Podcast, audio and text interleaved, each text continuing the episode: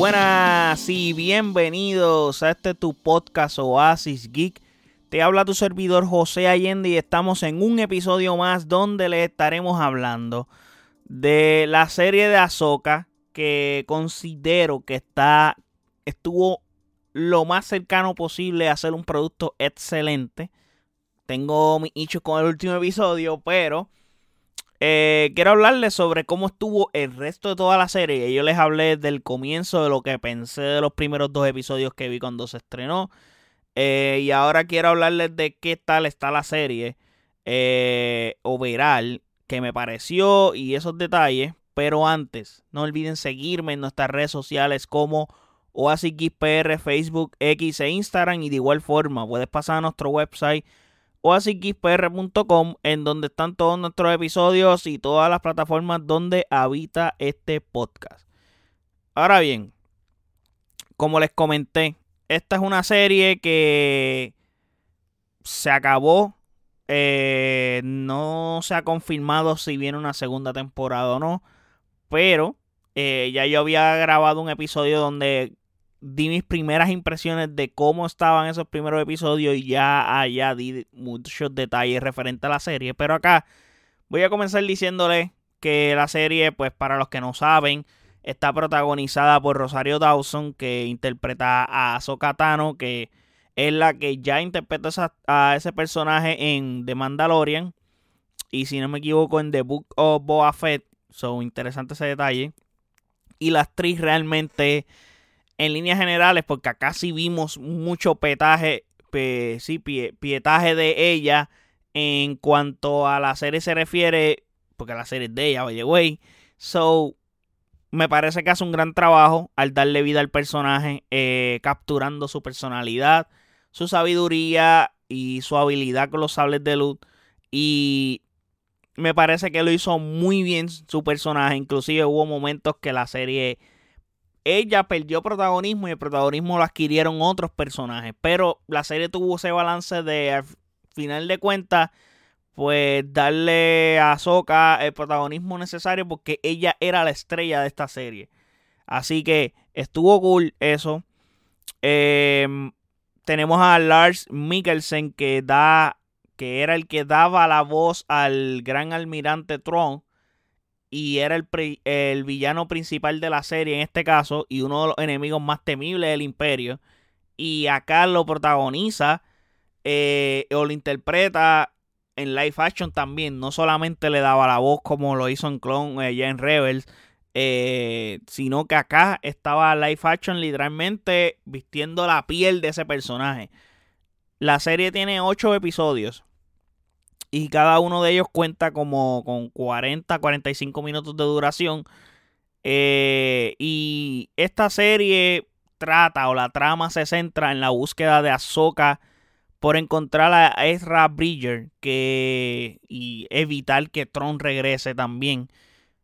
Porque desapareció junto a Tron al final de la serie de Rebels. Que Ahsoka sigue las pistas que le dejó su amigo Ezra y Sabine Wren, que es una guerrera mandaloriana que también está en busca de Ezra en su camino. Ahsoka se enfrenta a, las fuerzas del imperio, a Casa Recompensa, a los criminales y a otras amenazas más que se encuentran durante la serie. La serie es una delicia, honestamente, para los fans de Star Wars.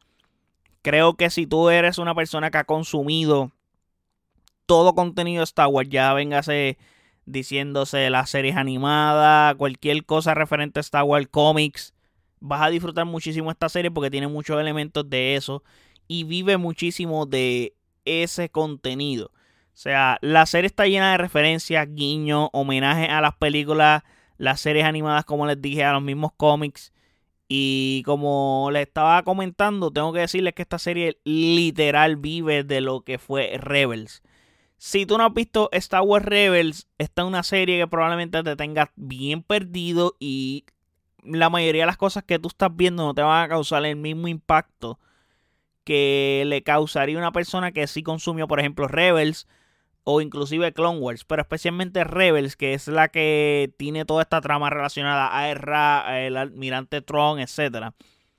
Me parece que ese es el punto clave para consumir esta serie de Ahsoka, que si te literalmente te obliga a que tengas que haber visto eso, eh, ese contenido, porque si no lo has consumido, eh, estoy casi 100% seguro que cuando veas esta serie, sí, te va a parecer bien, pero no te va a generar el impacto que debería. Por el hecho de, que como no eres un fan de que ha visto ese otro contenido y no se equivoquen, eh, esta serie la puedes ver perfectamente sin haber consumido ninguno de esos contenidos animados.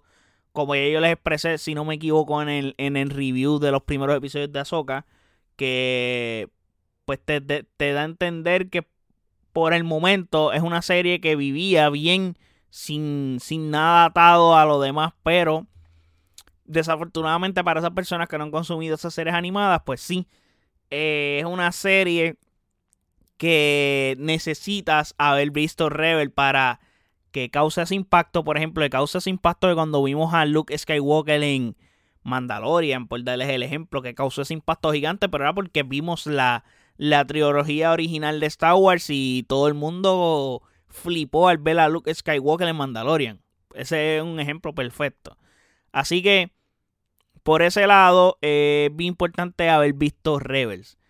La serie también explora temas bien profundos como el equilibrio de la fuerza, el destino de los mismos Jedi, el legado de Anakin Skywalker. Creo que esto es de las mejores cosas que tiene la serie. Eh, porque tocan ese tema bastante y, se, y sacan un episodio específico para dedicar, dedicado a eso, al legado de Anakin Skywalker. La serie tiene acción, tiene humor, tiene drama, tiene emoción. La música me parece bastante correcta porque se siente como un vibe de John Williams. Y me gusta muchísimo la fotografía, los efectos especiales son muy bien trabajados. Me parece curioso que esta serie sí tiene buenos efectos especiales. Eh, a diferencia de otras que hemos visto. Y quiero hablar con spoilers. Quiero dar dos o tres cosillas con spoilers. Y es que, como les dije y como lo leyeron en el título del episodio, esta serie era casi, casi excelente. Pero la serie iba con un pace perfecto. Iba con un pace espectacular, convirtiéndose en uno de los mejores productos hechos jamás por Disney desde que compró Star Wars. Pero, eh, y aquí está el hecho, yo iba... Bueno, la serie iba demostrando eso y iba de menos a más en cada episodio. Engrandeciendo, por ejemplo, al almirante Tron, hasta verlo por primera vez en pantalla, que su presencia se sentía muy imponente y regalarnos momentos de fanservice, pero importantes para la trama, como por ejemplo ese quinto episodio de Ahsoka que combate con Anakin y le da una lesión a su Padawan. Eh, y hablan constantemente del legado de Anakin y de los miedos de Ahsoka, de lo que se convirtió Anakin, etc. Ese episodio está para mí, es una obra de arte para un fanático de Star Wars. Y eso quedó brutal. Pero, y también tuvimos desarrollos de personajes increíbles. Por ejemplo, la creación de personajes de Bailan Skull me gustó, creo que es mi personaje favorito de la serie. Es muy desafortunado que no vamos a poder seguir viendo este personaje porque el actor murió. Eh, creo que es mi personaje favorito de la serie. Em, pero su forma de terminar la serie me, me pareció anticlimático, aunque tiene un detalle que para los que han visto Clone Wars lo van a cachar perfecto.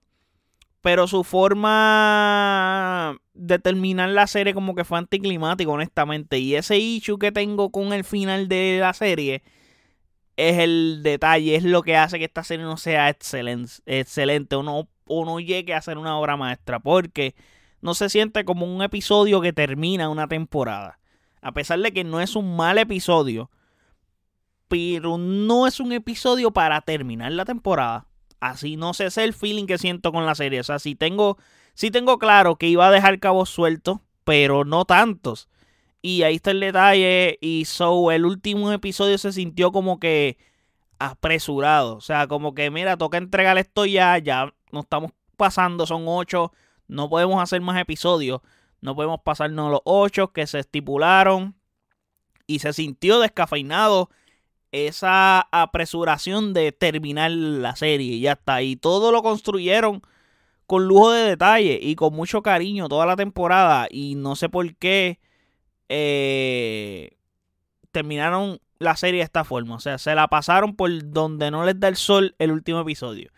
Que es de los más importantes, si no es que el más importante, porque es con el que tienes que cerrar bien. Y darles a la gente algo que tú digas, estoy loco de ver qué pasa próximamente. Dejar a la gente con hype.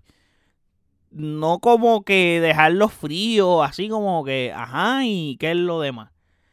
Eso no puede pasar. O sea, con momentos de dulces máquina, coreografía malas en cierto sentido. Sí, fotografías bien, pero las coreografías fueron los que no me, encantaron tanto.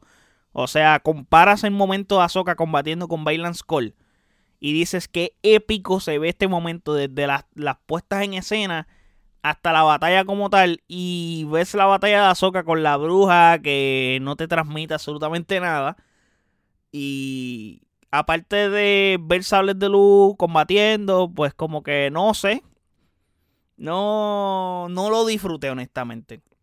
Mientras que Tron se va y no causa nada de impacto el, irse. Como que sí, te mencionan es el planeta de Datomir. Y tú dices, coño, vamos a ver a Datomir por primera vez en live action.